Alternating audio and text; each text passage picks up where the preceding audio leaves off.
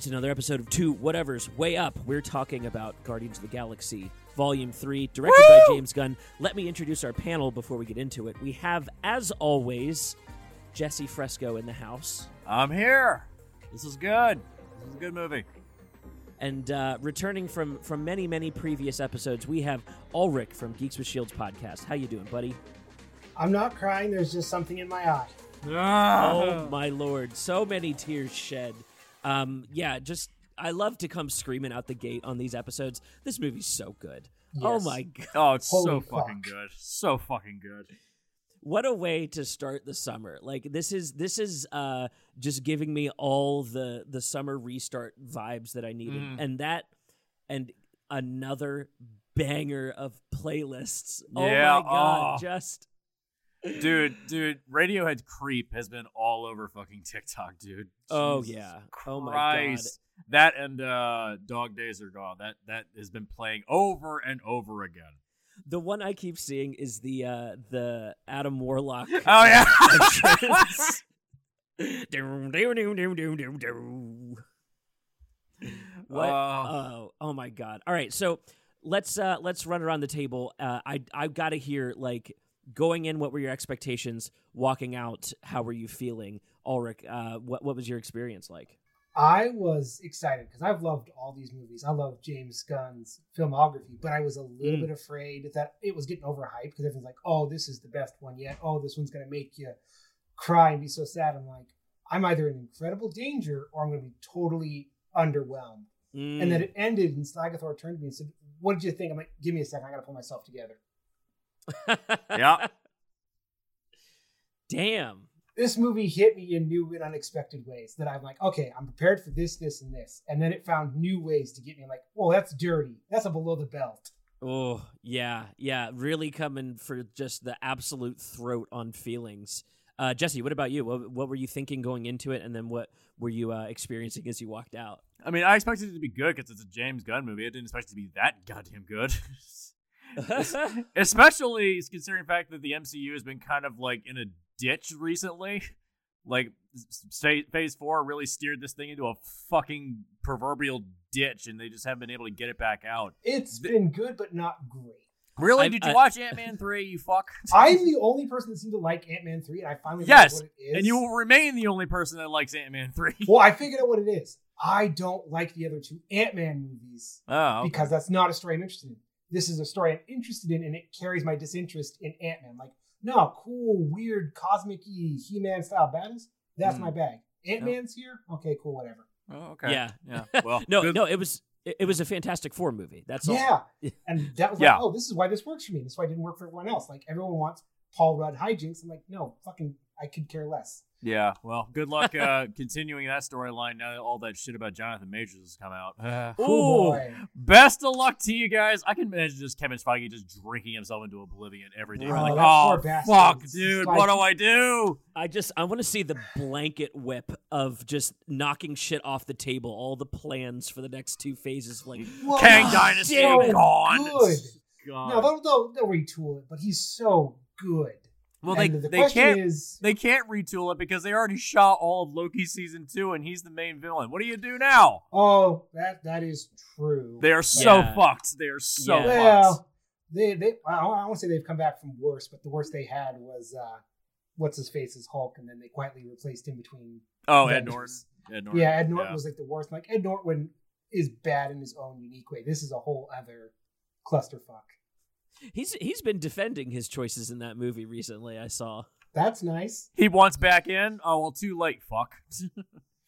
Well, no, he he was saying that he thought that they were out to do a, a unique, interesting film, and that's that's where the separation was. He he he recognized that the M C U was going to turn into a machine early. That's his ah. that's his outlook. Whether I, maybe maybe he's right. I don't know. I, I'm not That's not why they fired him. That's definitely not why they fired him. They fired him because he's an asshole.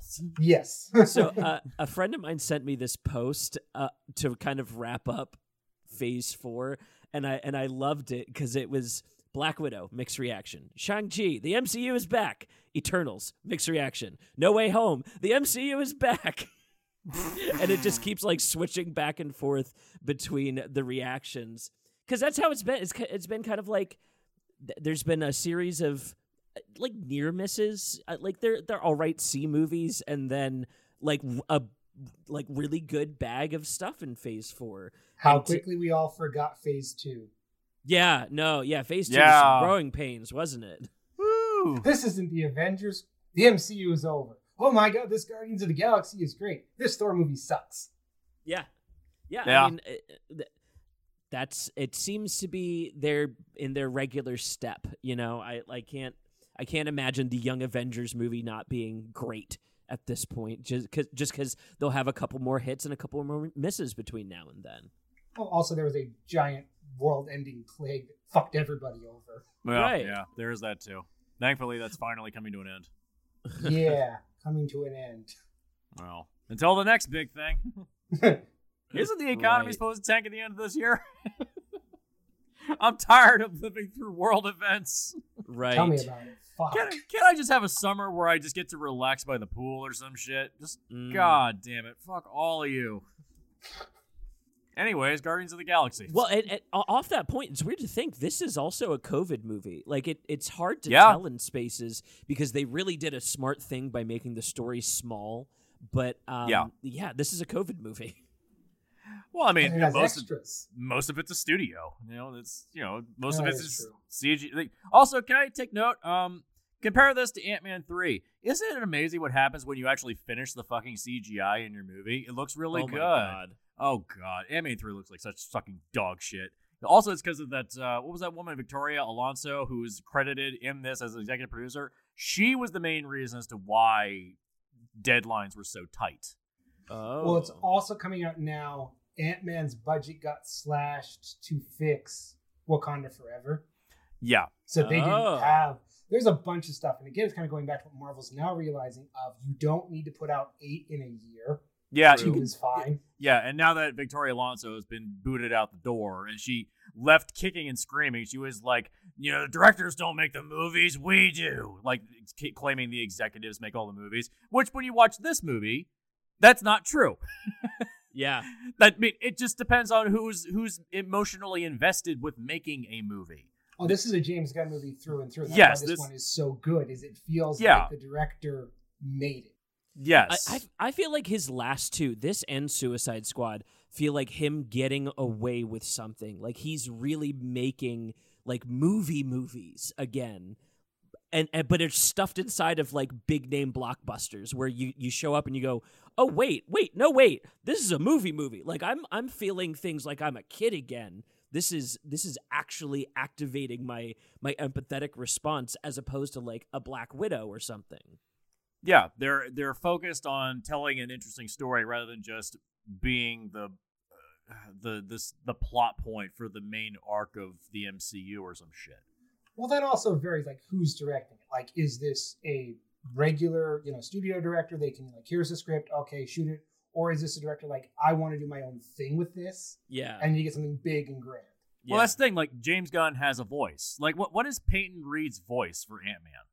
yeah like he's again it, they're all just okay, and that's his yeah. filmography. It's like, oh, this is enjoyable enough. Some directors are hired onto these things because they're like, oh, they need a body to say action, and some people are hired because they actually have something to say. So, you know, it's it's it's, it's not and often that's why Blade is the mess it is. It's who oh boy oh yeah. see, god I, I, I just the, just the guys pi- cut your losses with that one. Just come on, right. just just fucking Blade's cancel too weird. It. Just let it go. Like what. I view Peyton Reed's Ant-Man stuff as like sitcom blockbusters. Yeah. That's that's really yeah. the tone that they're shooting for. You and shouldn't so I, watch them in a theater. Watch them at home. No, yeah, yeah, exactly. Like you can watch Quantumania on an iPad and it's probably not bad. Well, it's yeah. also Ant-Man. Ant-Man's not capable of big, interesting stories by virtue of it's Ant-Man. Right. Yeah. Like even Stan Lee said, I can't believe they're doing an Ant-Man movie. Of all the characters in my roster, Ant-Man, really? Well, they did the right thing. They tried turning it into a comedy, and that plays into what it is. Like, this is a joke. Like, we know it's a joke. Just, but yeah. if, it, like, if it, it, what, we what we what we missed out with not having Edgar Wright do as the director is like this. Oh, that would have been fascinating. That's the thing. Like, those movies would have been really great if Edgar Wright was actually the voice. Like, you could have had another companion to James Gunn's stuff. Like, just hire real filmmakers, and this is what you get. You know, this you get something that's genuinely good. Yeah. I didn't realize that a, a raccoon, an otter, a, a rabbit, and a walrus could make me cry. Like, just James Gunn did it. Like, how many other directors could do this? Right. Yeah, let's let's dive into three a little bit. I'm I'm really excited to kind of pull this apart. So the broad plot, uh, spoilers ahead, of course.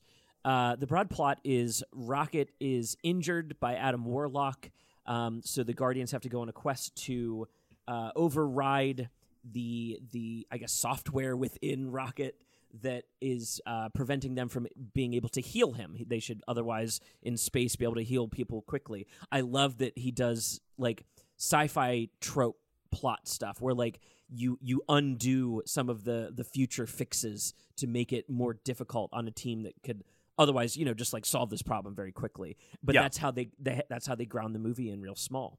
Um, and then from there, the Guardians are off on an adventure to, uh, you know, track down, I guess, your your MacGuffin trail along the way, where we uh, flash back to Rocket's past. Uh, as well as kind of moving through the, the finale of the Guardians' familial problems. I love, yeah. I, I love the rough therapy that is this this group. Um, they they really. Uh, my mom used to call it sandpaper friends. They're they're friends that are there to to rub the ru- rub the rough edges off of you. That.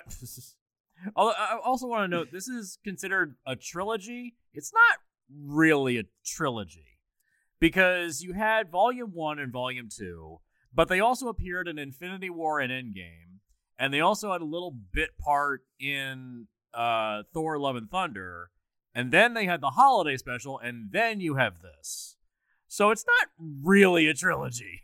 It is in the sense of the grand narrative running through it. Uh, well, if there. you but if you jump from the second film to the third film, you'd be completely fucking lost. You're like, why doesn't he remember? Why doesn't Gamora remember? It's like, well, you have to watch. Okay, yeah, yeah, there, you have. It's that. it's not really a trilogy. It's, it's, but that's true of every Marvel movie ever. They've always been, you know, well, you need to at least have watched nah, an Avengers movie. That's fair. To to me, I, I read it as the uh, Buckaroo Banzai thing. If you're watching three, it is assumed that you are a fan of this. Like, it, it's kind of dumping you in knowing that there is extra plot that you've missed in between two and three that you can go out and explore and find on your own to fill the story in. But, like, they, they kind of run along and explain, like, you know, why she doesn't have a memory, why that's important. Yeah, they tell um, us. Yeah, it, like, it, it happened off screen, I think largely because of the the torch passing that is to make this Rocket's movie. Like, he's the new captain. This is his origin story as the captain. Um, and so the, I think a lot of that, like, Gamora, Star-Lord stuff gets pushed to the side, like in a like in an extended narrative where, like, the love story ki- kind of doesn't matter anymore. Like in a soap opera, it's like, oh, yeah, they've died and cheated and come back and married and, and divorced and remarried. You know, it's like... It, it's it's Star-Lord Gamora drama. It's just meant to be, you know, it, that's the opera in in his space opera. Yeah, and it could be argued that their romance was resolved in Infinity War. They loved each other very much, and they were very happy, and then she died. And he's dealing with the new compounded trauma of everyone, every woman he loves in his life dies. Mm. That's a good point, yeah. Yeah. Because I would argue the through line of this franchise, trilogy, and this movie launch is dealing with your trauma through the help of friends, family, whatever. Yeah. And then reaching that point of, okay, we've gotten you as far as we can collectively. Now you have to take the next step and face it head on yourself. It's a, it's a really nuanced way to go for a, for a finale. Like, because this is functionally a big finale. This feels Avengers level on some aspects. And so, yeah. like, what a nuanced place to go to, to end on. Yeah, and now you need to grow up and apply the therapy, right? Like, now, you, now you've been diagnosed. We know what's wrong with you. Now you need to actually change the behaviors and, like, step into the new role. You know why you're broken. Now what are you going to do to fix that? Right. When you described this like a year ago, like that the ending was five hundred pages for the storyboards, I was like, that can't be right. And I watched it and I was like, oh, I get it now.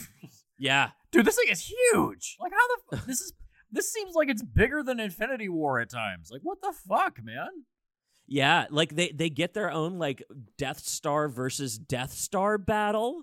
Um, yeah, th- like yeah, that that from the point of uh, the High Evolutionary taking off and and blowing up Counter-Earth again. Another like this is so Star Wars. This is the most actually. This is probably the best Star Wars we've got since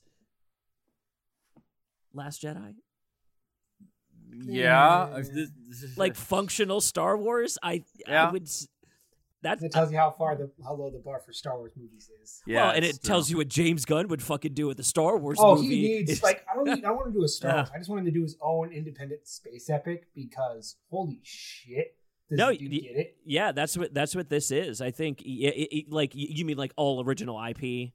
Yeah, just yeah, something yeah. crazy off the wall. Because I don't know if you guys saw this, but this won a Guinness World Record for most practical effects and prosthetics in a movie. Oh, I believe I, it.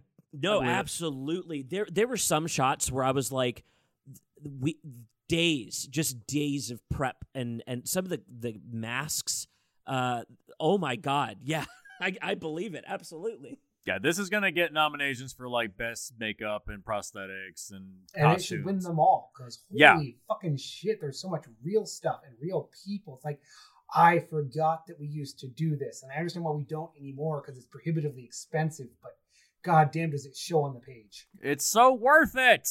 Do you think they're ballsy enough to submit it for Best Original Screenplay? Because I think it could, like, get a nom. I don't think it would win, but I think it could get a nom. I think it could get a nomination. I think it could. I mean, if the new Oscars are going to be anything like, you know, this year's, there's a chance that we might actually get some interesting stuff in there. Right. Well, the Oscars are desperate to get young people to watch. Right. Well, let's uh, let's dive into some of our favorite stuff in the movie. Um, I'm like straight out the gate, the High Evolutionary. I know everybody's been hyping him up as like the new hotness. I don't think he's quite Darth Vader as far as like cultural impact, but holy shit, is he just perfect. Like as as far oh, yeah. as villains in a story go. Holy shit, is he perfect? Yes. Yeah, I, I, they should have wrapped this entire new phase around him and not Kang. I had that same thought. I'm like, fuck, he's a bit too small scale for an Avengers villain. Yeah. But the pathos is going to be so hard to meet again. And now with all the shit about Jonathan Majors, it's like, well, you really missed an opportunity again, there, right? Guys. Put that aside, it's like Kang cannot be as interesting as this character. Because Kang is who Kang is. Right. Yeah. And plus, Kang is like, what, there's ten billion of him, whereas there's like one High Evolutionary. It's like, this is more interesting. Yeah. And I mean, Kang's motivation is he wants to be a conqueror because he was bored.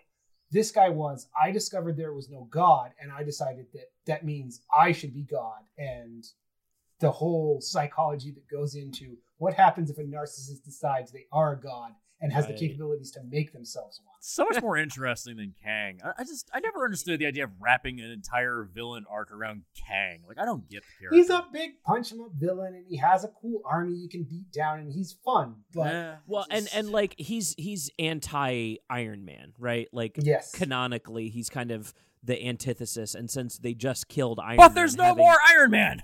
Well, yeah, well, having everyone have to fight... what essentially is evil Iron Man for an entire phase. Yeah. That's that that is kind of like a, a an offering to the early phases to be like, yeah, yeah, he's he had so much of an impact. We want to see what he's like as a villain. But, but then you, you compare him to the High Evolutionary, and it's like this is this is Rick Sanchez if he wasn't smarmy as fuck. You know what yeah. I mean? Like this is this is like this is evil Iron Man. Oh, yeah, yeah. Yeah, no, the line, I saw there was no God and I chose to fill the void was fucking amazing. Yeah. Like, holy shit, I understand everything about you. Yeah, there is no God, so I stepped in. Yeah, that is a fan-fucking-tastic line that tells you everything you need to know about this character and his motivation. And the cult following around him uh, dying, just all eating it at the end because, like, when you are in service to a narcissist, you will never be thought of. At the yeah. end, like, holy, like, this is a nuanced fucking movie. There are so many layers to what is happening here, and it and it's all happening in such a like satisfying, uh, borderline like I, I feel like old Spielberg coming back to life in this like Like, we can go all the way from animal cruelty to the funniest F F bomb. Yeah, the they finally movie. got it. They finally got one. Get in the fucking car. Yes. I guess that was an improv. No, it, it was. It was. Um, it, James Gunn commented on it, and these and um, there was a there was a they they said fuck at one point. I think it was in Infinity War or Endgame, and the Russos took it out because they thought it wasn't. They didn't want that to be their legacy. Yeah. And so yeah. when they when Kevin Feige saw the the uh, what saw him saying get the fuck in the car in uh, Guardians three.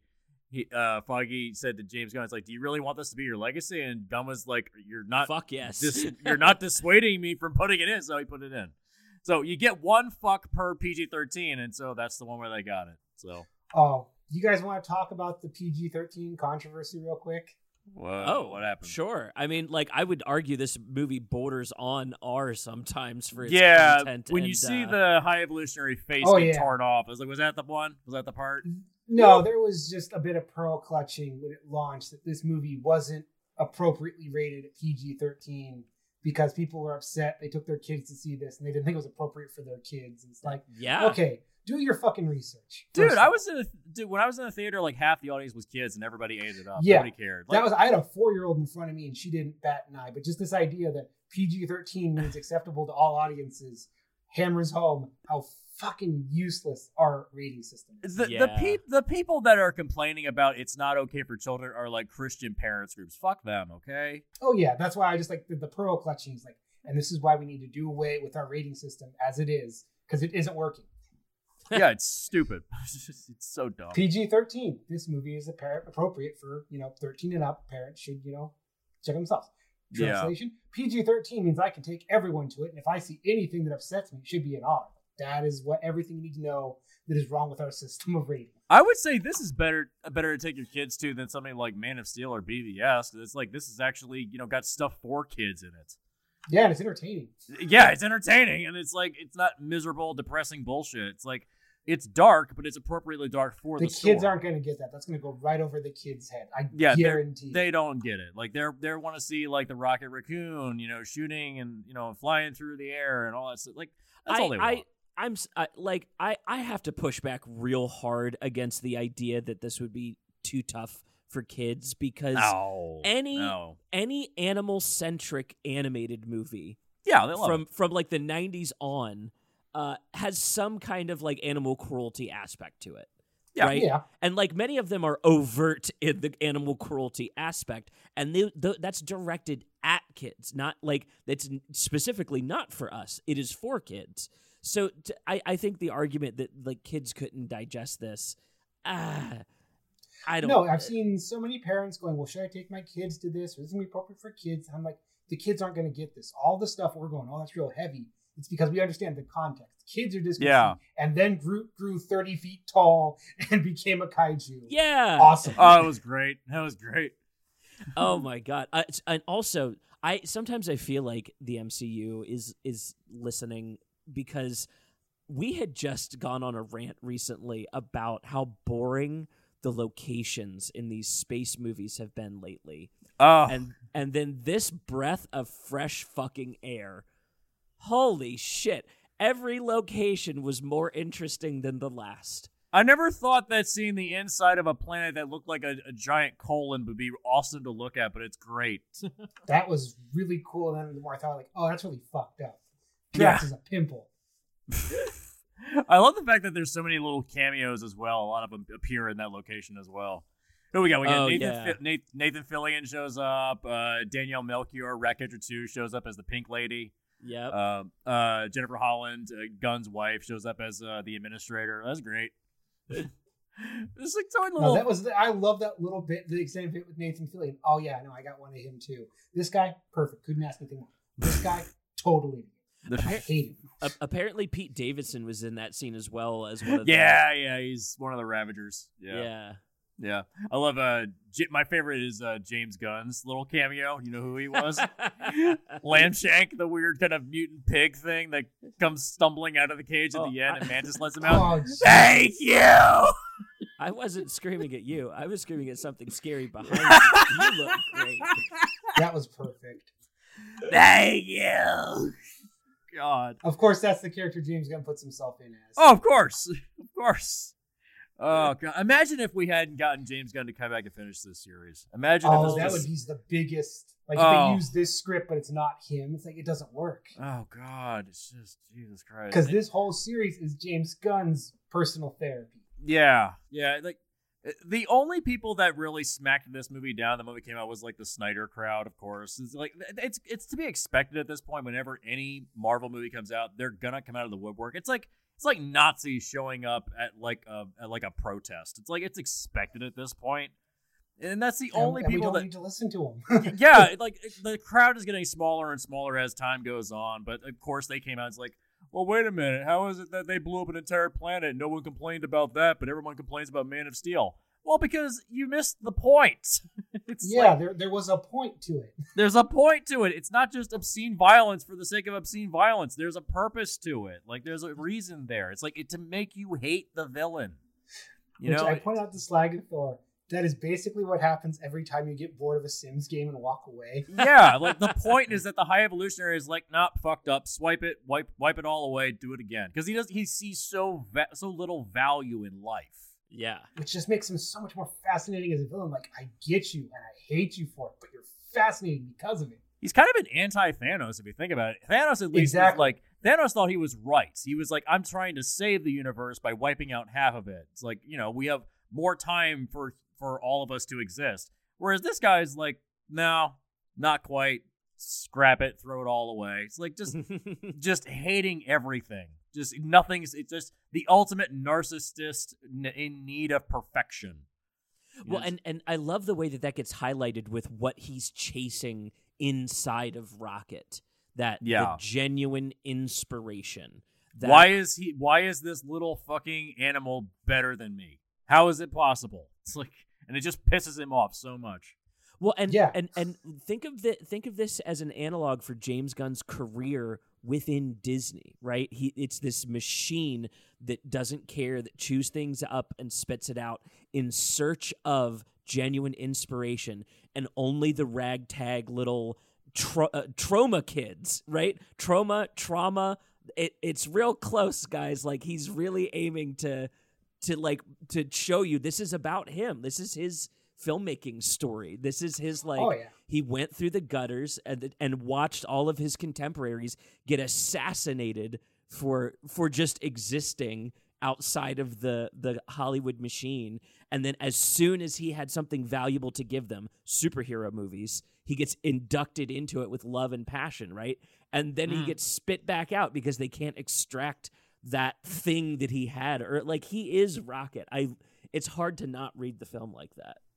Oh, especially when you take in also consideration, like all of these movies have been James Gunn working through his own personal issues with his father, right? Who was an abusive alcoholic. So when you look at like, again, High Evolutionary is one hundred percent an abusive father. Oh, who yeah. sees something great in their child and like, I made you, why can't you be, why, why you think you're better than me? Mm. And again, this movie ends with a dedication to his late father. Kind of goes like, yeah, he's he's gotten through, because all the all of James Gunn's stuff is dealing with abusive dads in some form, right? But accepting that, well, they meant well, but they were broken people. Mm. Yeah, I wonder. I wonder if that's what his relationship is like with Lloyd Kaufman too. I very much get that vibe. You see that uh, cameo by Lloyd Kaufman as well by the poker table. Yeah, yeah, yeah. He puts them in all of his movies, and I like. I always appreciate that. Yeah. Well, he's talked about like he gave me a shot when nobody else would. Yeah, he he always remembers where he came from. He never like he didn't use anybody as a stepping stone to get to his next thing. Right. No, that's why all his movies are packed with his friends. It's like, hey, you want to come, you know, get a check for a day? No. Oh yeah, when Yondu shows up as like a as like a force ghost, right? Again, yeah. like with the Star Wars in here, he's really milking the Star Wars thing in this one. Also, that one just hit me like, oh no, yeah. Yondu, that's right, you're dead. Fuck. Yeah, I forgot my complicated relationship with Yondu. Are, are there any Are there any complaints? I, I've seen a couple like smarmy-ish ones that are really passable, but um and any major complaints? The battle at the end gets a little bit too much C G I bukkake for the rest of the movie. It's like it's it's pretty straight laced for the majority of it. Then the all the C G I at the end starts up with the, that giant swarm coming out of the big cube ship, and I'm like, oh, I kind of zoned out a little bit. Yeah, the alien, not aliens. Yeah, yeah. And then they get inside the ship and they have the hallway fight, and it's like, oh, okay, now we're back on track. Okay, now we're good. Yeah, that felt like a mandate by the studio. Like, got to put in a big swarm thing because that's what the kids want. It's like, okay, all right. Well, it's also just, it lets you just smash all the action figures together for a hot second. But we didn't need it! We didn't need it! You gotta, you gotta fit certain criteria. It's plug and play. Exactly. Studio mandate criteria. The the comics are, are space battles a lot too. Like they're like I'm I'm I know I'm really hitting the Star Wars button hard, but that is the the major inspiration for the series, even on the comic end. Like that's that's what they're going for. So I I, I kind of understand. Like you do need a space battle in your in your Space Guardian movie. Um, I, I like that they chose to, to, to kind of model it after the xenomorph and like at least at least make it visually pay off. If it's not gonna, if you're not gonna care about these things as characters, just enjoy the like the sci-fiism for a second. I, I can I can yeah. kind of deal. I, I get the complaint though, like for sure. My only complaint isn't even really a complaint. It's just that I like the soundtrack way less in this one than I did the last two. But I'm a classic rock purist. Oh, sure. So that's like not even a complaint. Like, oh, I liked it better when it was songs that, you know, I knew and enjoyed. But hey, kids got to get their stuff too. And by kids, I mean people my age. Well, I mean, it, it's it's twenty twenty-three right now. The nineties was thirty fucking years ago. Yeah. Don't remind me, okay? I know. That's I classic that rock at this it. point. The moment I heard No, the, that's not how that the works. The moment I heard Metallica showing up on classic rock, I was my hair just immediately turned gray. I was like, "Oh, no. Fuck. I, I refuse that designation. That's not how that works. Uh, classic rock doesn't mean old." Fuck. It it's it's called uh oh, uh, boomer bends. That's that's what they call them. Song, songs that have all that, like, you know, the Lynyrd Skynyrd's of the world. Ted Nugent and shit like that. God. Oh, and I don't lump Ted Nugent in with, okay, I don't like Lynyrd Skynyrd. I'm better than Ted Nugent. Uh, he's a good musician, but God, he's an asshole. Yeah. So, um... Adam Warlock, I want to talk about him for a second. I thought he was going to have a bigger part in this movie, and he's kind of there as a joke. He's Nebula from Guardians one. He's there to establish for future characters. Yeah, it's true. That makes sense. That makes sense. Yeah, that she makes... is. Like, everyone was like, I was expecting to hate him because everyone's like, oh, everyone's going to hate, you know, Adam Warlock. He's so dumb. And he popped up like, oh, he's fun. He's barely in this movie. He's Nebula from Guardians Volume yeah. one. He's there to act, kind of progress the plot forward. And if he tests well, we'll bring him back in an expanded role. If not, he got lost on his way back to his home planet. Anybody that complains that these characters are nothing like their counterparts in the comics, and Adam Warlock is nothing like his version from the comic, who the fuck cares? It was fun. Yeah. Who gives I, I'm curious, this... who are these Adam Warlock fans? Where are yeah, you? Yeah, like all three of you. Like, who gives a shit? It's another thing that the Snyder bros were attacking. It's like, these characters are nothing like their characters. Like, neither was Batman. Fuck off. Yeah, okay. It's like, don't go, you want to throw that particular stone? Yeah, you really want to throw that stone at that glass house? Fuck off, okay? Does Seriously. It function for the movie in front of you? Yes. Yes. Then, then you're fine. I mean, it was hilarious when, uh, was it uh, Nebula is going to blow away the little furry alien creature, and Adam Warlock is like, no, don't be rash. I No, he was fun. I, I really like that uh, the way James Gunn writes, m- like, male characters is if they're older, they're dads, right? They're just, yeah. they, they get turned into crotchety old dads. If they're younger... they're little baby men. Like, with the yeah. first time we meet Drax, he's an idiot. The first time we meet Star-Lord, he's an idiot. The first time we meet Adam Warlock, he's an idiot. Like, I love that he writes his male characters as, like, little baby men. And then they yeah. evolve over time as they kind of uh, are confronted with their with their childishness. It is nice that you also get to see shades of what uh, Gunn is going to try to do with his Superman movie coming out in a couple of years. Oh, it's going to... me. Like, I realized after, like, fuck, I'm gonna cry in a Superman movie because I already know the direction, the things he's gonna do. Yeah, I mean that's that's the thing. It's like you want to get as far away from what Man of Steel did. Like, do not do that. Any of it. Don't touch that. Just do do James Gunn's Adam Warlock as Superman. That's it. I can't wait for Adam Warlock to meet Thor, because that's going to be a fun combo. Yeah. Oh my God. That's going to, that's going to be so funny. Oh gosh. Like, they teed that up perfectly. I'm like, oh yeah, no, this is, this is perfect. D- didn't Chris Hemsworth say he wouldn't come back to do Thor again until they made a, a, another serious one, because he didn't want to do a comedy again? No, he said he wouldn't do it unless Taika comes back, and Taika won't do it unless Chris Hemsworth comes back. And everyone's like, I'm not sure Marvel wants Taika back. Yeah, I think yeah, I think that Love and Thunder kind of burned a lot of bridges, because everyone kind of well, he did, he just spent so much money, and he went over on so much, and it didn't come together. And, and it's only ninety minutes. How do you spend that much money on that? Like, what the fuck, dude? Because I guess the original cut's like six hours. What, what the fuck? Like, what? There's whole there's cameos that got cut. There's whole storylines that got uh... cut. Yeah, I think he, he he just ran and ran and ran and ran and ran, and no one said no because Ragnarok was so good. And now they're kind of looking like, we like you as a director, but we have to put some serious constraints on you. Yeah.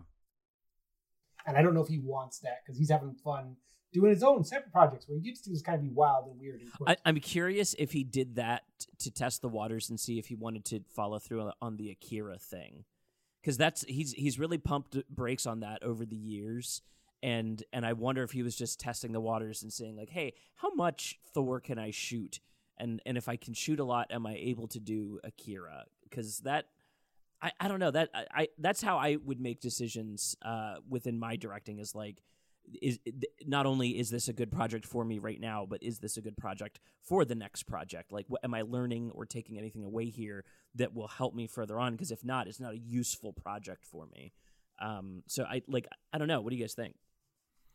Well, I mean, I think he's kind of realized that it, it is not something you can adapt for an American audience. It's a it's yeah. a profoundly Japanese story. If you're going to do that as a live-action adaptation, you have to do it in Japan with Japanese actors. That's the only way to do it. Oh, yeah. So that, may, that means he's not the right guy to direct it. I think so. It's too weird to adapt. I mean, they did it as an animated movie, but that only adapted half the story. Uh, and that that's fine. Animated, you can do a whole you know, yeah. a lot more in animated than, and again, smaller audience. This is, they want to make a blockbuster. This is going to be Dune all over it. This is too weird and too niche. Well, I, the, Dune, Dune did great though. That like, did great though. That's the thing. It's did it? I thought Dune, the one that came out just recently, the new one, or are they Maybe talking about my, the David Lynch one? The David I'm Lynch one. About, like, David Lynch one. Did yeah, no, I know well. that one. That one's bad. I thought the new one underperformed, and they only got the sequel no, it did, because they'd already No, it did filming. really well. Oh, it was still under it know. was still COVID restrictions, so it didn't do as well. But it did, ah. but it, it's the second one is teed up to be a huge success now. Well, and it was it was critically really well received, and also like yeah, swept, there, swept awards. So like it, it it's a darling to continue regardless. Like they, they don't drop the ball on those. Plus, don't you want to see Florence Pugh play the most perfect human being in the universe? I already saw Midsommar. Yeah, but not another Dune movie. I don't get... Well, no, I do get Dune. I don't like Dune because it's just... It's because you like Warhammer. Say it. Say it's because you like Warhammer. No. And that's why I like Dune, because Warhammer stole so much from Dune. But it's like, you should be having more fun with this whole concept than you are. Oh, because oh. this is big and dumb and stupid. So stop trying to treat it like it's serious, grounded, Christopher Nolan-esque Batman shit. Like, no, there's giant fucking worms and space emperors, and and this is pulpy, pulp, pulp. And the the looming threat of a French director upsetting an Islamic uh, uh, viewer base, because the story is is very like. Uh, touching one to one in, in that yeah. way. He has to treat yeah. this shit like a religious experience, otherwise like I, I cannot imagine what would be said about him for doing like what is essentially Islamic face in space. Um not to not to like boil it down too much, but I can't imagine him allowing himself to have fun with it because of the context. And that's where this movie doesn't, their first one didn't work. And like, I get why people enjoy this, but this is also just so dour and almost dull. Like, it's beautiful to look at, but it's like, you're not having fun with this thing you clearly should be having fun with. It's mm. clearly not for you. Yes. That's also like, this is, I've picked up and put down Dune so many times. Like, I should read it. This is a big, important benchmark in sci-fi. And I'm like, oh, no, this is just dry as fuck. I think, yeah, I think the book's more unapproachable than the movie, if I'm being honest. The the movie's yeah, like I the slip and slide like of, of Dune stories. It just, all right, you're going to get all just the, the the best trappings, and that's it. I get why people like it, but I also recognize, like, no, this this isn't for me. Totally. Well, let's switch back to what is for you, and that's Guardians three. Um, mm. What were some, what were some yeah. of your favorite bits? Like, what was uh, really running through your head as you walked out of the theater? Oh, the Drax Mantis goodbye oh. broke oh, me yeah. over its knee. Mm. And I knew that one was coming because I honestly, I predict, I thought that Drax was going to die to save Mantis because Mantis is his surrogate daughter. And his whole trauma is, you know, right. getting past losing his family. But then that whole thing, because I'm a father, I have a daughter, I know that day's going to come. And it, it just, it broke me so much. And then the scene where, you know, they cut back to Drax and he's crying. And that's in all the promos now. So every time I see the promo, I have to relive that emotion. Like, fuck. Not cool, James Gunn. Mm. Not cool. Also, can I note that nobody died in this movie? No, people died. That didn't stay. I, I mean, I mean, main characters. I mean, like no, nobody on the Rocket died. Yeah, nobody on the crew died. I was like, I thought that somebody was gonna get get offed or something like that. Nobody. Well, did. That's what James Gunn teases. Like, oh yeah, people are gonna die, and he was right. Like, Rocket did die, and then he came back, yeah. and then Drax got damn close, and then he came back, and Peter died, and then came back. I think he's playing with the tropes of comic books. Like, ah, nobody's ever really gone. Well, and I, I think more importantly, as as TikTok's been key to figure out, um, he writes these movies like a D and D campaign.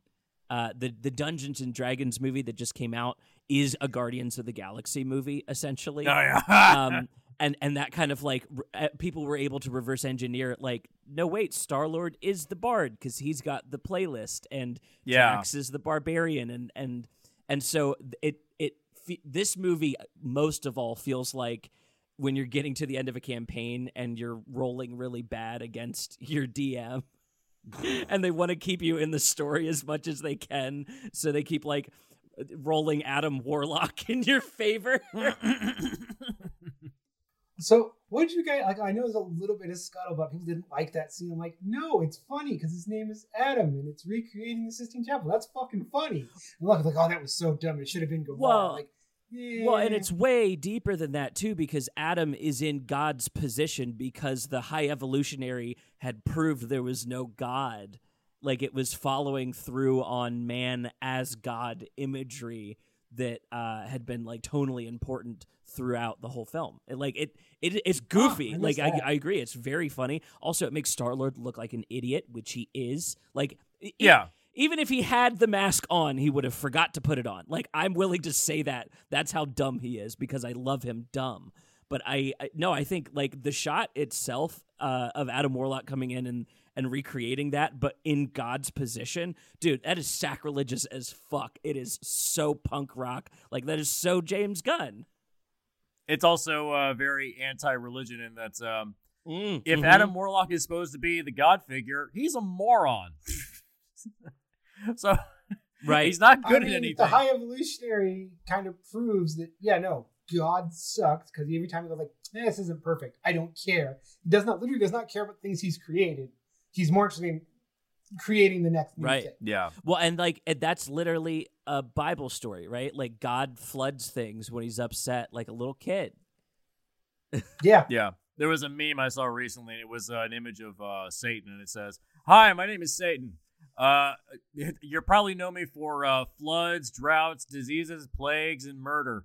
Uh, that's God's territory. I handle orgies and rock music. And it's true. Yeah, they, they really screwed up the narrative with their, you know, good guy, bad guy relationship. Yeah, flip that and you got it right. I mean, Old Testament had it right. No, there's no devil. There's just an angry man in the clouds who's very, very fickle. There was no angry man in the clouds. It was just a bunch of rich people that were in charge of everything that were fucking over everybody that was stupid. That's all it was. Don't be gullible. Anyways. What were some of your favorite bits in the movie, Jesse? What was working for you? Ah, Nebula became my favorite character. Holy shit. Oh, yeah. Nebula's Dude. really, really evolved across the M C U. Yeah, she became, she was started out like kind of a, a, like a minor character in the first movie, and then she's kind of a secondary character in the second one. Now she's like a main character, and she slowly became one of my favorite parts of the movie. Oh, yeah. But, oh, she's having so much fun in this movie. Yeah, the, she's the character that's been so brutally tortured and abused the entire time, and yet she probably gets the happiest ending of any of the characters. Yeah. Well, she finally got over her trauma, and she got to stop having to be guarded all the time because she no one's going to rip her apart here. She has a family, and she gets to be accepted. But she even kind of had the double trauma of, like, I love her relationship with Gamora. She got to resolve that yeah. in Guardians two, and then lost it all again.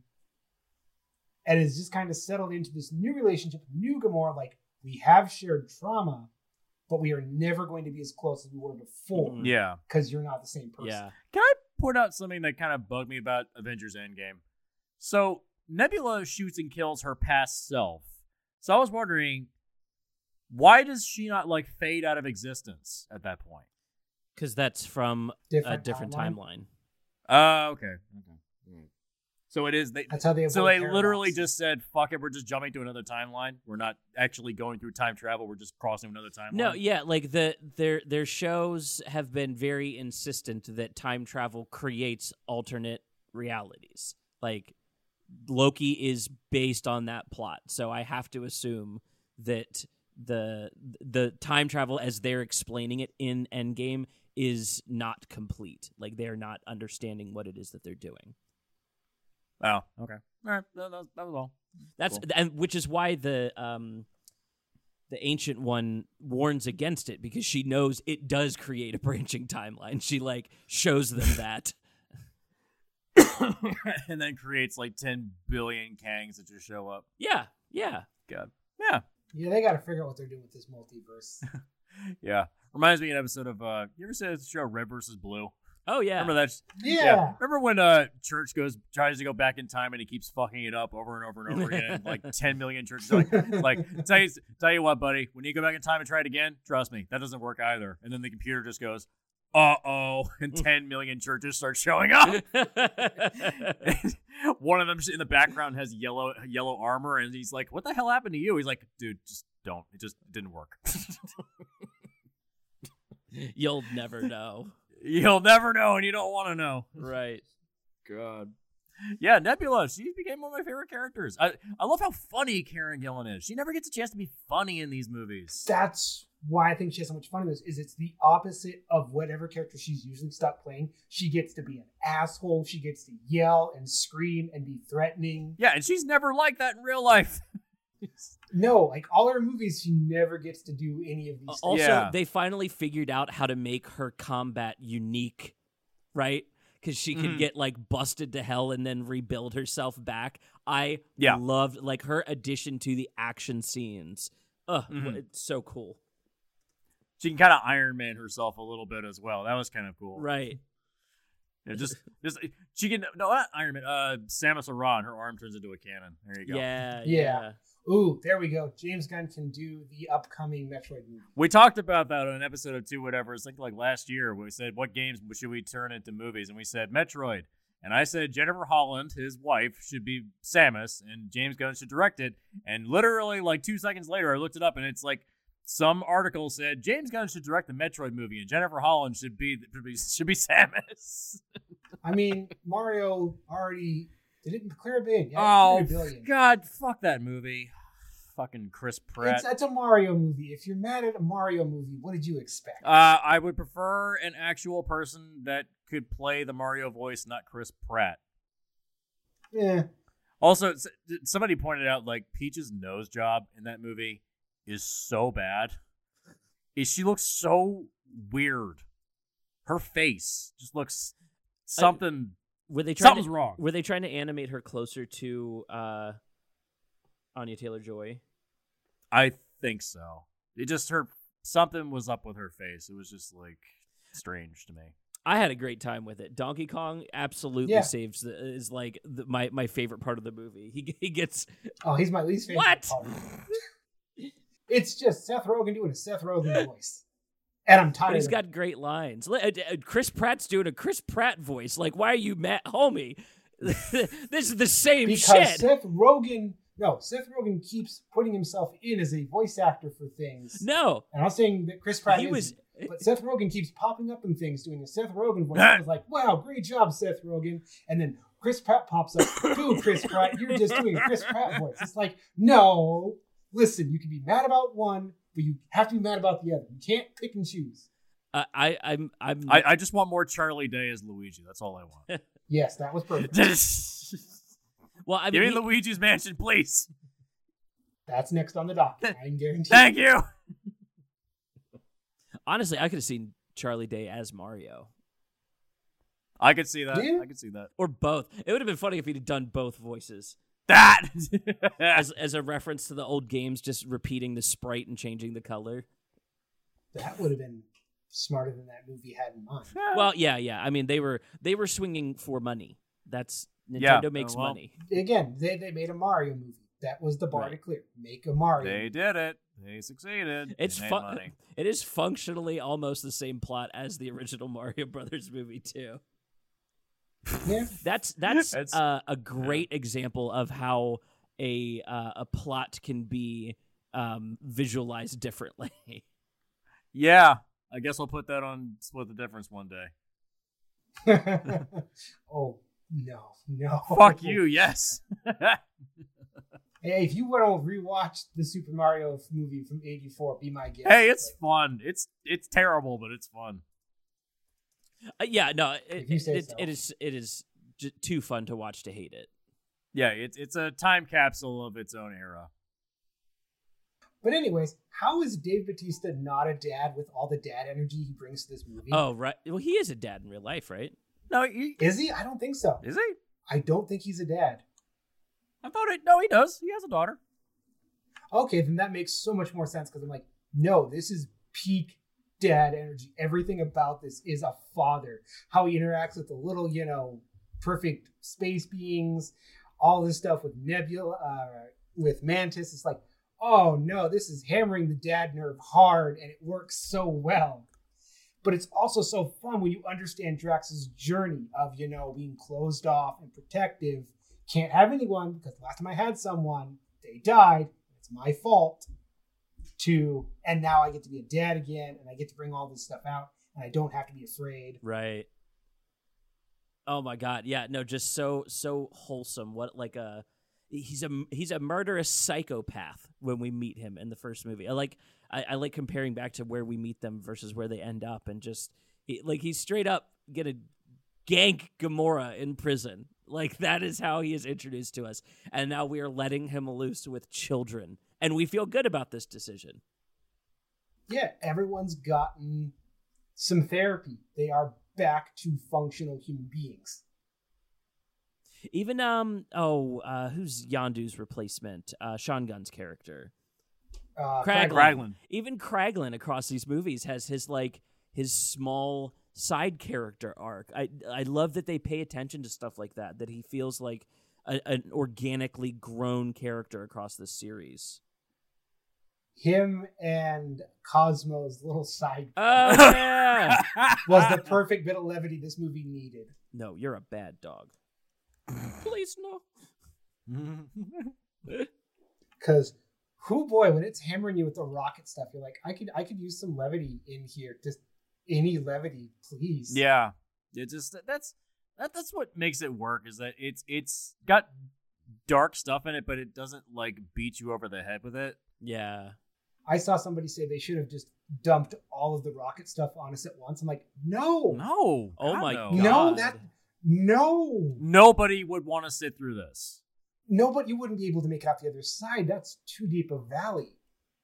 Zack Snyder would have masturbated to it, but that's, you know, I, that's his thing. I love the third act reveal of the face. I like that you see the violence, but don't see like the the dead on carnage until the end, because then it's like mm. it's such a jump scare. It's such a like eighties like, oh. freak the kids out. Like, that's right. Now you get to see the face right here at the I end. Lo- I love the fact that his suit and his face is designed after RoboCop, and yeah. Chris Pratt yeah. even calls that out.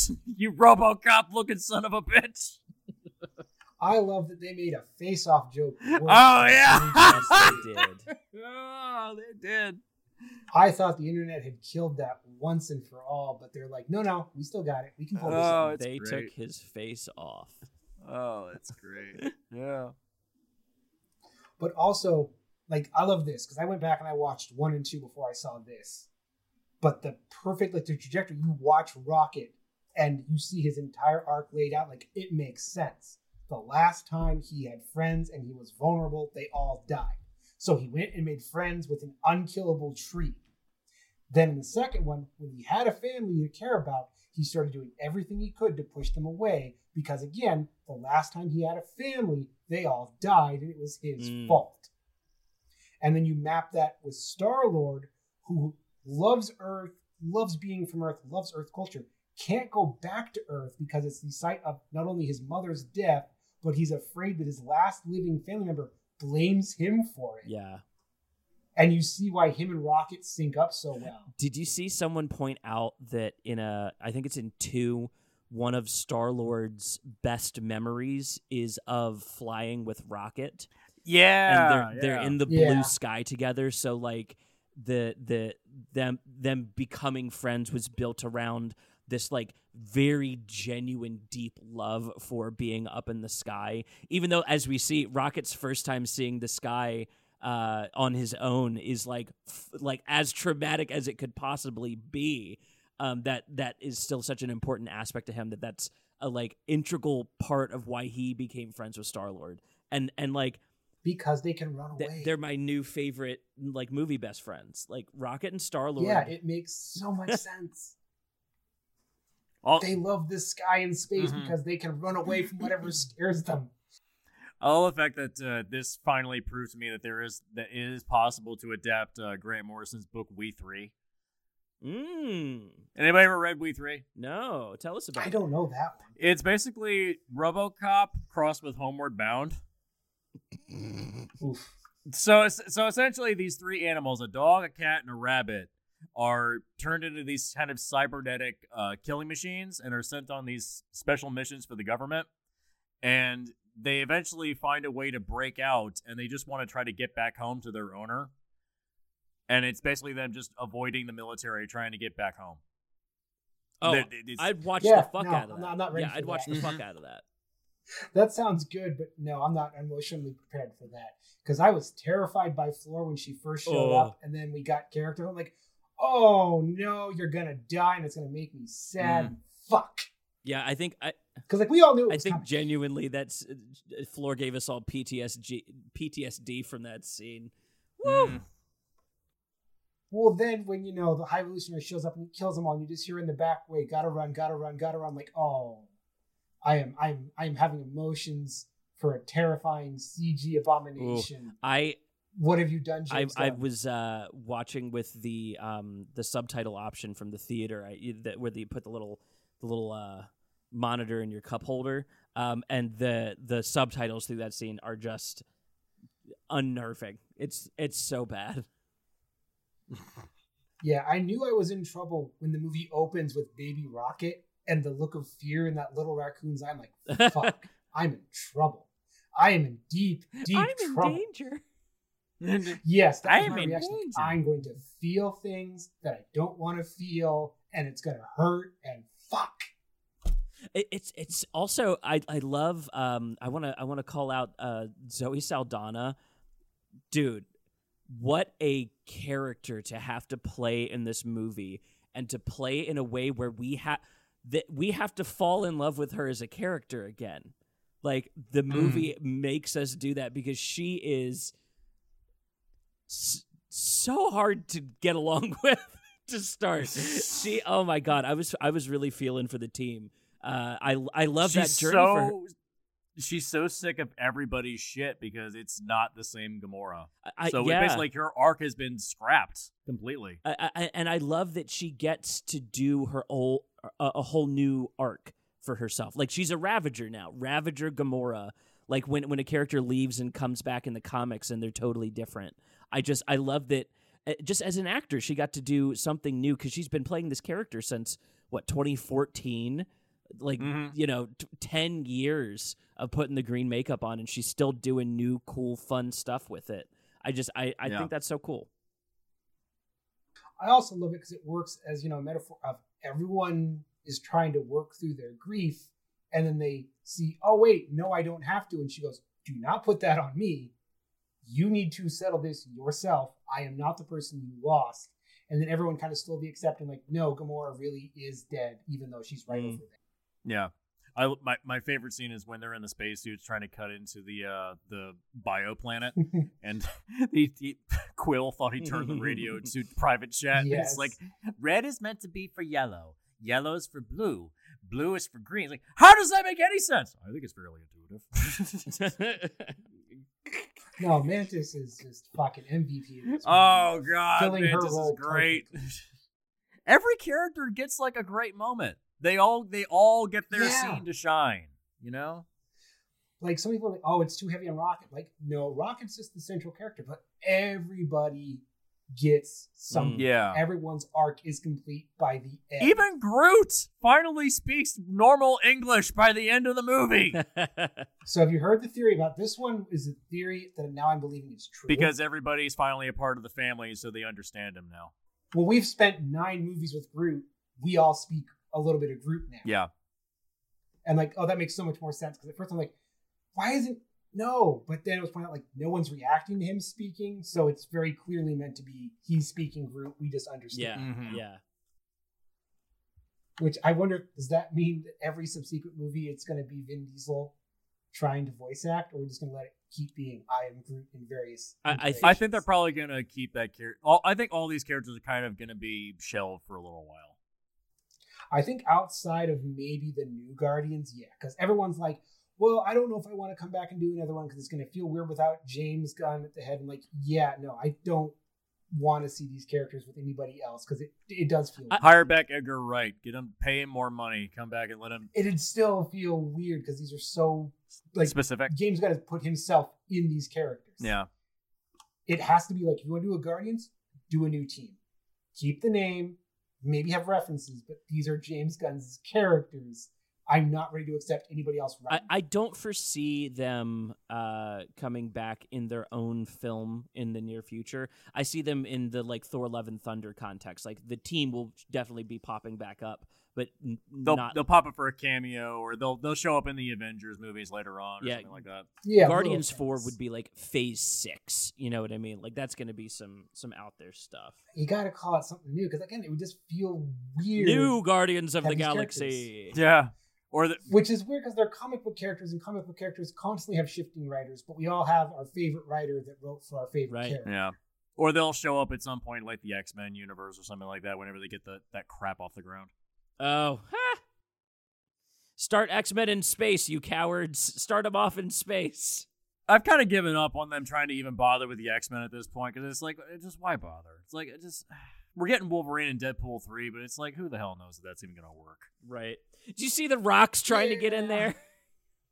Oh, God, God no. Go away, dude. You blew it. Ugh.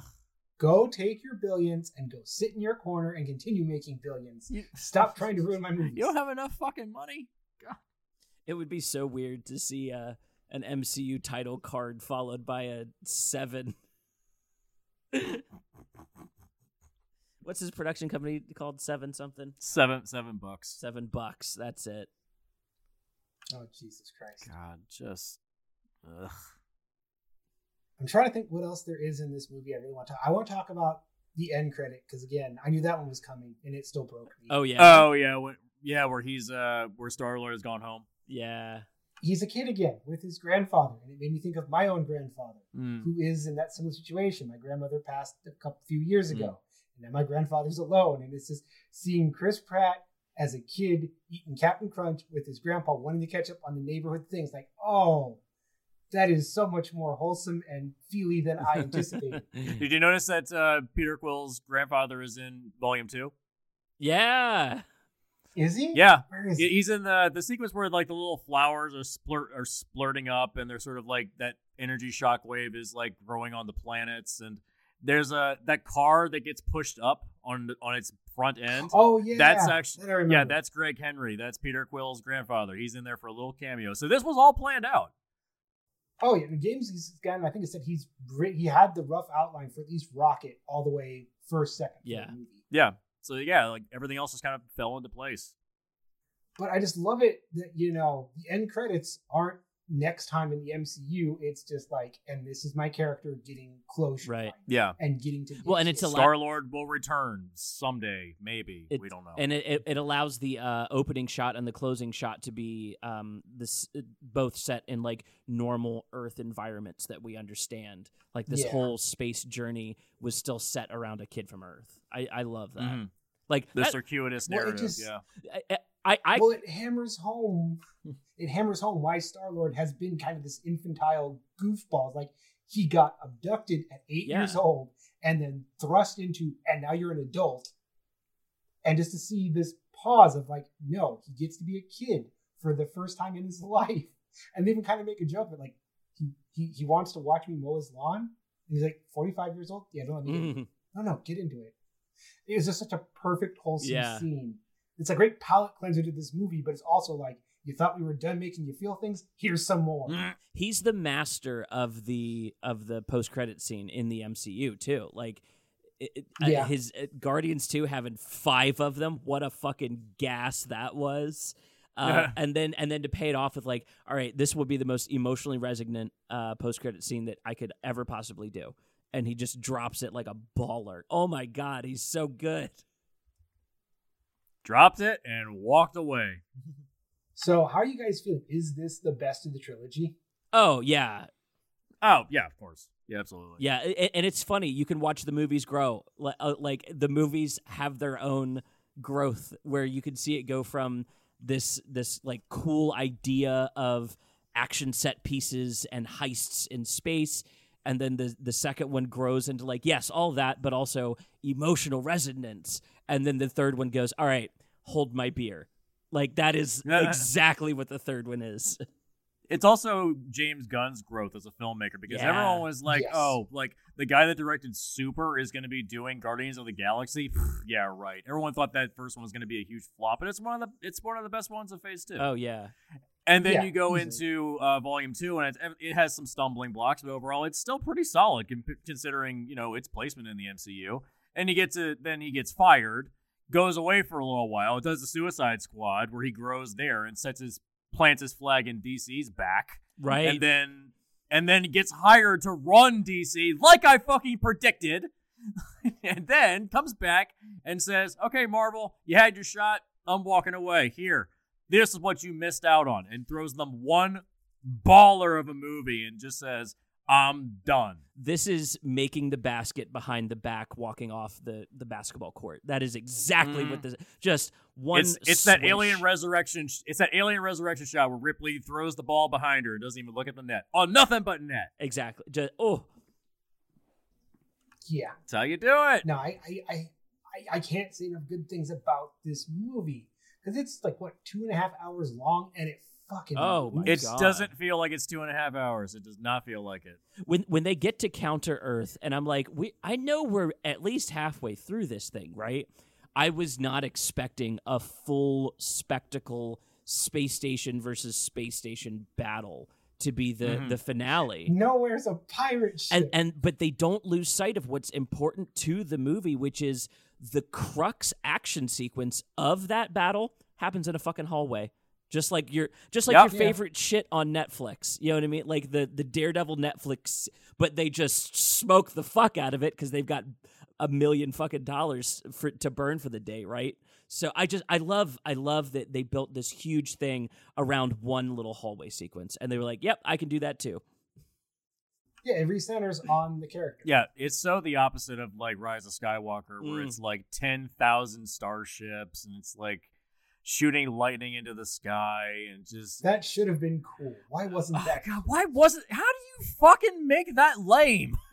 God damn it, Abrams! They're fighting over top of like these massive buildings that are much more interesting than the little like cliff area that Rey and Palpatine end up around. Like, you're cutting from the most boring cave that you can't see anything in to the space above it. Yeah.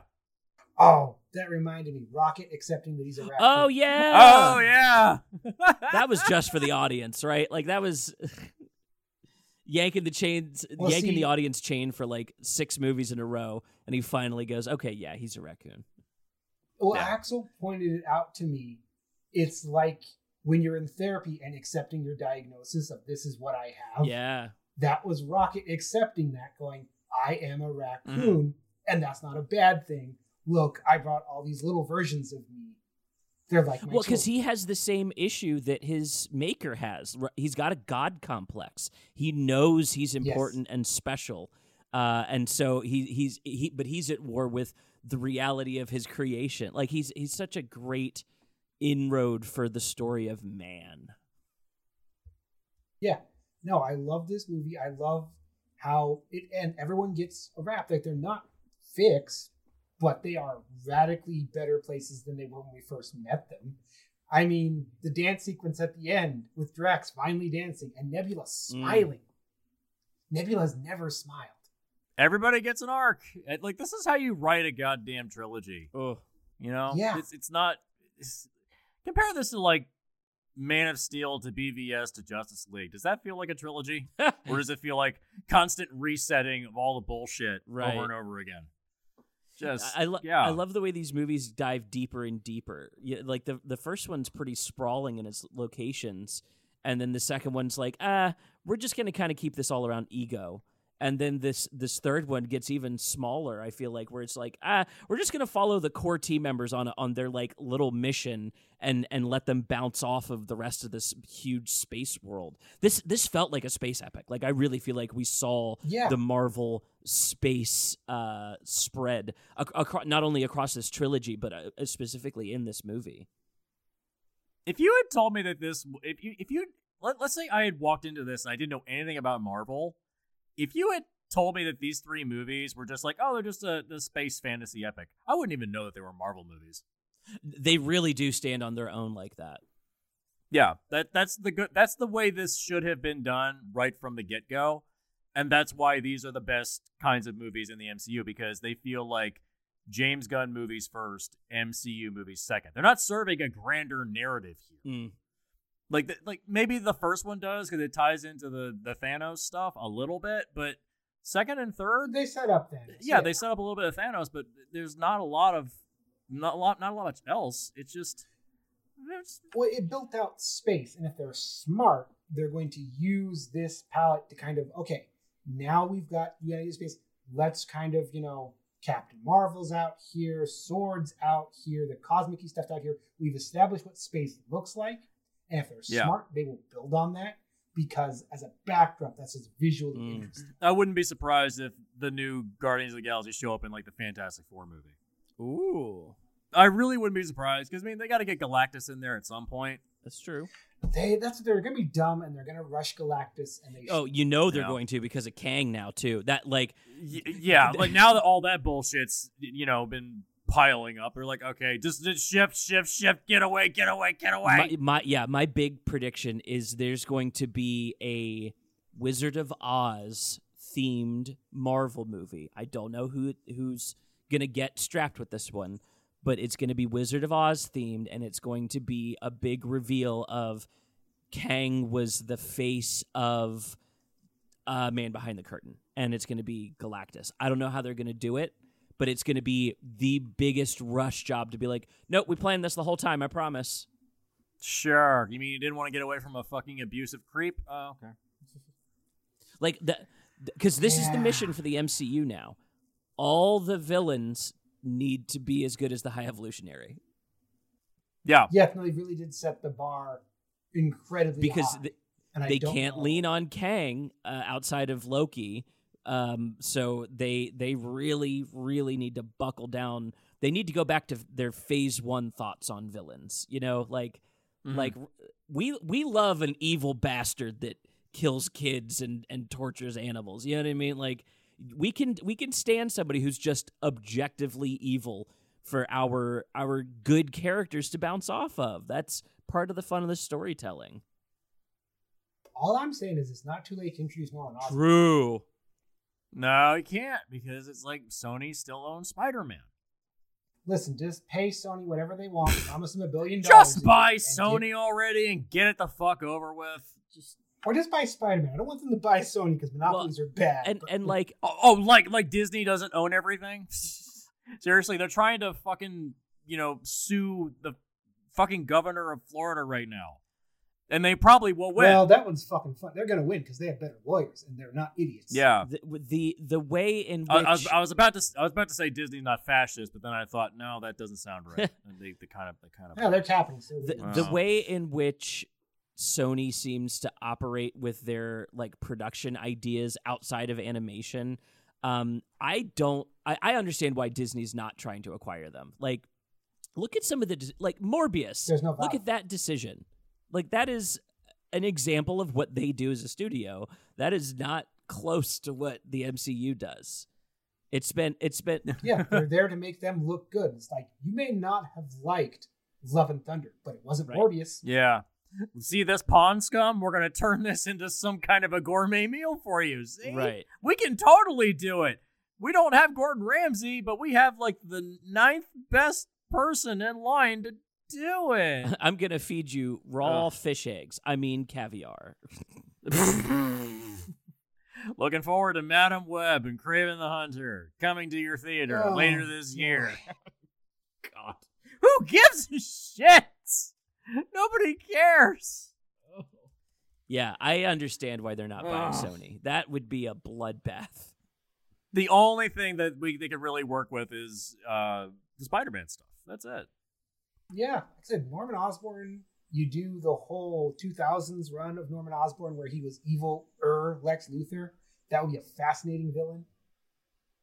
Yeah. Oh, is that the uh, the Dark Reign stuff? Pedro yeah, Pascal yeah. as Lex Luthor. Not or not Lex Luthor, oh. as uh, as Norman Osborn. As as your Lex ah. Luthor version of Norman Osborn. I could see it. Wasn't it recently leaked who is up on the front runner as being Lex Luthor in the new Superman movie?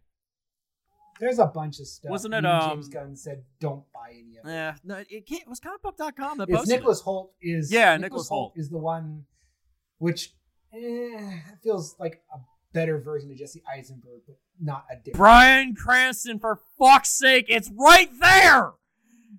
No, I want Clancy Brown. I'll take that too. They they want longevity in their villains for their series, so I understand the the young casting young the casting, casting young. young. I, I I just watched Mad Max Fury Road again recently, so I'm feeling especially shined on Nicholas Holt. I could see him doing a a, a cool Lex Luthor that is very not Jesse Eisenberg. I could see him doing like an N F T, uh, like like corporate. Uh, tech C E O kind of thing, you know what I mean? Oh, like God, Andrew God. Garfield in uh, um, the Social Network. Like I, I could see him doing something like that, where it's like, just make him racist Rockefeller for fuck's sake. But yeah, dude. In the background, like, have you guys been watching Succession at all? So no. It depressed me too much. I couldn't. No, I get it. um, Alexander. That's why I gave up on Euphoria as well. Oh, true. It's just depressing. That one's, yeah, that one's harder to watch, I think. Um, the uh, Alexander Skarsgård plays like essentially the Elon Musk stand-in for, ah. for that world, and he, he is that character. He's like front-facing, he's super smart and slick, and like really really cool. And then in the background, they find up he's like a fucking pervert and and like sending blood to his assistant. And sh- the fuck? Yeah, he's like he's like a, a terrible person. Shockingly, everybody's a terrible person on that show. So, so I, I'm yeah. just saying, I could see that as a take on Lex Luthor. I could see that version where it's like, I've got more money than God, and I want to fuck around with this superhero. No, I like the idea that they kind of played around with when we all thought The Rock was going to play him, and it's like he has reached physical excellence, he has reached mental excellence, and then this guy showed up, and he can't match him. The animated series version, yeah. Yeah. Yeah, like that seems like the most fun one. Like, this guy is the pinnacle of humanity, and then this space dude shows up and he's just better than him inherently, and he hates him, and he's out to prove. Like, then you can have some fun with the he's out to prove that, no, this guy cannot possibly be as good as he is because I'm right. Not that way. So nobody, if I'm the best, you kind of take a little bit from the High Evolutionary of no one can be better than me, and you sprinkle it on Lex Luthor. Ooh boy, I can see it. Can we just get? Can we just get the guy that played the High Evolutionary to play Lex Luthor? Then I would. I would oh, dig his awesome. Lex Luthor. Yeah, absolutely. Have we ever had a black Lex Luthor except for outside of the uh, Batman animated series? Uh, I don't think so. I think that I, I think but, that was the only incarnation of that. It's time for it then. Yeah, dude, the animated yeah. series is the template. Like, yeah, do that one. Do uh, that one. Ulrich, you and Axel, I think, did an episode on that, right? Like, they it really, yeah, yeah. We just did one on that. It's not out yet, but we just did one that basically broke down like this was successful and this wasn't successful. And it's because they had a very strong template. And even the idea of they introduced characters you'd never heard of, but they trusted their audience enough to go like, it's okay. They'll yeah. follow us. We don't have yeah. to hold their hand. Which were fucking kids, which says something about how studios view their audience. Well, and, and they, they used their main characters, Batman and Superman, and their trust level of the new characters to inform the, the audience how to feel about them. Like, Hot Girl's scary when you first get to know her, and then you get to love her, like, personality being that way. Um, yeah, it's it's so good. Um, well, let's let's let's bring this uh, ship to a to a to a close here. This has been an all over the place episode, but it's hard not to when we talk Marvel and get these three minds together, right? I mean, it, it's just nice that we had. For I think this was the this was the first time I'd seen a Marvel movie in theaters since I think Black. I think I saw Black Panther two in theaters, mainly because we just had that discussion with Heather Antis. Yeah.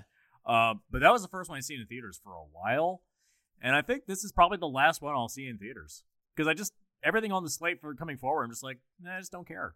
I'm just, I'm just, a lot of people are saying like, this is kind of like the end of the road for them.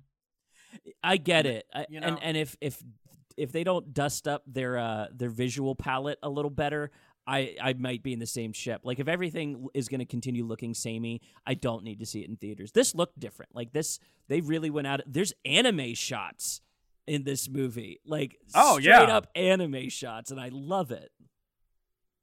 Yeah, like, what are we seeing here? We saw a little bit of Akira in this thing. Oh, yeah. Uh, what else is it? What else is oh, man, there? Just and, and the Adam Warlock uh, attack on the Guardians at the beginning, the way they shoot around his body and, like, elongate his arms into the camera and things like that. Like, that is anime. That is, uh, yeah. like, just showcasing um, anime uh, shot structure. And I, I think it's a really cool way to go for, for showing off what superheroes look like in, in still an amplified way without trying to make it super realistic, like Man of Steel, where it's like, I can't see, he's too fast. You know, it's like, yeah. when they show Dragon Ball Z characters outside of the fights and they're like, yeah, I can't even pay attention. Yeah, that's how I feel. Uh, I, I don't need that. You know, I need to be able to f- see what's happening. Yeah. It just, yeah, this is, if this is a hint of what's coming with Superman Legacy, then I'm, I think it's in good hands. Oh, what kind of Superman action sequence one cut is he going to pull off? Can you imagine? I think it's going to be, this is just an inference here, but the way that Superman fights Darkseid, or not Darkseid, um, uh, Steppenwolf in the Ju- in the Justice League that Joss Whedon did, yeah. where he just kind of shows up and he very slowly moves around him and he's too fast for him, that's what he's going to do. Damn. He's going to do it, but he's going to do it the right way. And it's not going to look like utter ass. I just really hope that Disney takes the correct lessons from this movie and kind of goes back to what worked for them before of each of these movies is their own singular, unique thing that builds and ties together rather than these are all the same things and they all set up each other. Because that's where Phase four kind yeah. of lost it yeah. was. They didn't feel stylistically different enough. I, like, yeah. I, What's next on the docket? Is it the Marvels? Is that the next one? I think one? so. Yeah, the Marvels, which I don't. That one looks fun, which is my bar. It looks fun, but it, it's just it, fun. It, it, I might. It seems a little insufferable because just like Kamala Khan, just like constantly geeking out all the time about Carol Danvers. I was like, oh god, okay, oh god. But that, if this that's, is gonna be the entire movie, please. That's their target audience. That's how their target audience uh, feels right now. Uh, you know, like uh. The scuttlebutt I'm hearing is that's to get you in, and then it's going to flip and get shut down immediately and be a story of don't meet your heroes, kids. Oh, that sounds okay. fun. That sounds really fun. Who's directing that one? Oh, good question. I don't even know. Yeah, it's not. So it's, it's not the ones that did the first one. I know they're gone. No, it's a new group. I have no idea. But that's the other thing is Nia Nia DaCosta. Unique idea. Nia. Oh, why does that name okay. sound familiar? Uh, she did. Yeah, she uh, did Candyman. the new Candyman, which was excellent. Oh, okay, okay. It's gonna look good at the very least. Okay. Yeah. Oh, I just thought of a person that could replace uh, Kang, the actor. Oh yeah, Yahya Abdul-Mateen. Oh yeah. Oh fuck yeah. There you go. Done. I fixed it. I did it. I can Marvel. You can send me my check. Listen, they. Uh, it's all done. They did it with uh, Terrence Howard. You know, like they could do it. it. They're just allowed to do it. I just want to say they don't have to take away any Kang stuff. Just recast him. It won't matter. Yeah, it's a multiverse. This is a different universe of Kang. Own the L. Just own up to it, dude. Just say. Just say we fucked up. The new the new Kangs should like enter as an army and wipe out the old Kangs in like a C G I Bukkake opening sequence. Oh, it's perfect, right? Another a Kang an- civil war. Another universe outside of it completely is made of another version of Kang shows up and just wipes out the old uh, one. Perfect, and, and, and, the, and solve the problem. Their their mission, like it doesn't even matter because they weren't expecting another Kang incursion, which is the most Kang thing to do, right? Like. Yeah, no, I can fucking dig that. That works perfectly. And that would be cool. It's sounding more and more like an episode of Rick and Morty, and it's totally okay with me. Listen, the, the writing was not the issue on that show. Let's be honest, and let's end the show there, because I don't want to talk about that. We're uh, not talking about that. Moving on, moving on uh, to the end. Jesse, thank you so much for uh, for being here and seeing this with us. Um, your your thoughts were, were very acute for uh, Guardians three. This is a home run. Uh, Ulrich, you as well. Thank yes. you so much for being here. Absolutely. Well, that's going to do it on this one. We'll talk to you next time on Two Whatevers. Uh, we have new episodes out on Sisu for this show. We also have new Film Rescue episodes coming out every week, so make sure you check those out. That's going to do it for us. Well, we're off season now. We finished up this season. Uh, as this episode comes out, I think we will still have Film Rescue episodes coming out.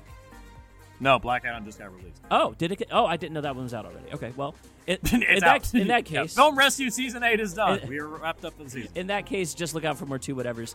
Uh, I've been your host, Seth. Thanks for listening. Good night. In the words of Lambshank, thank you.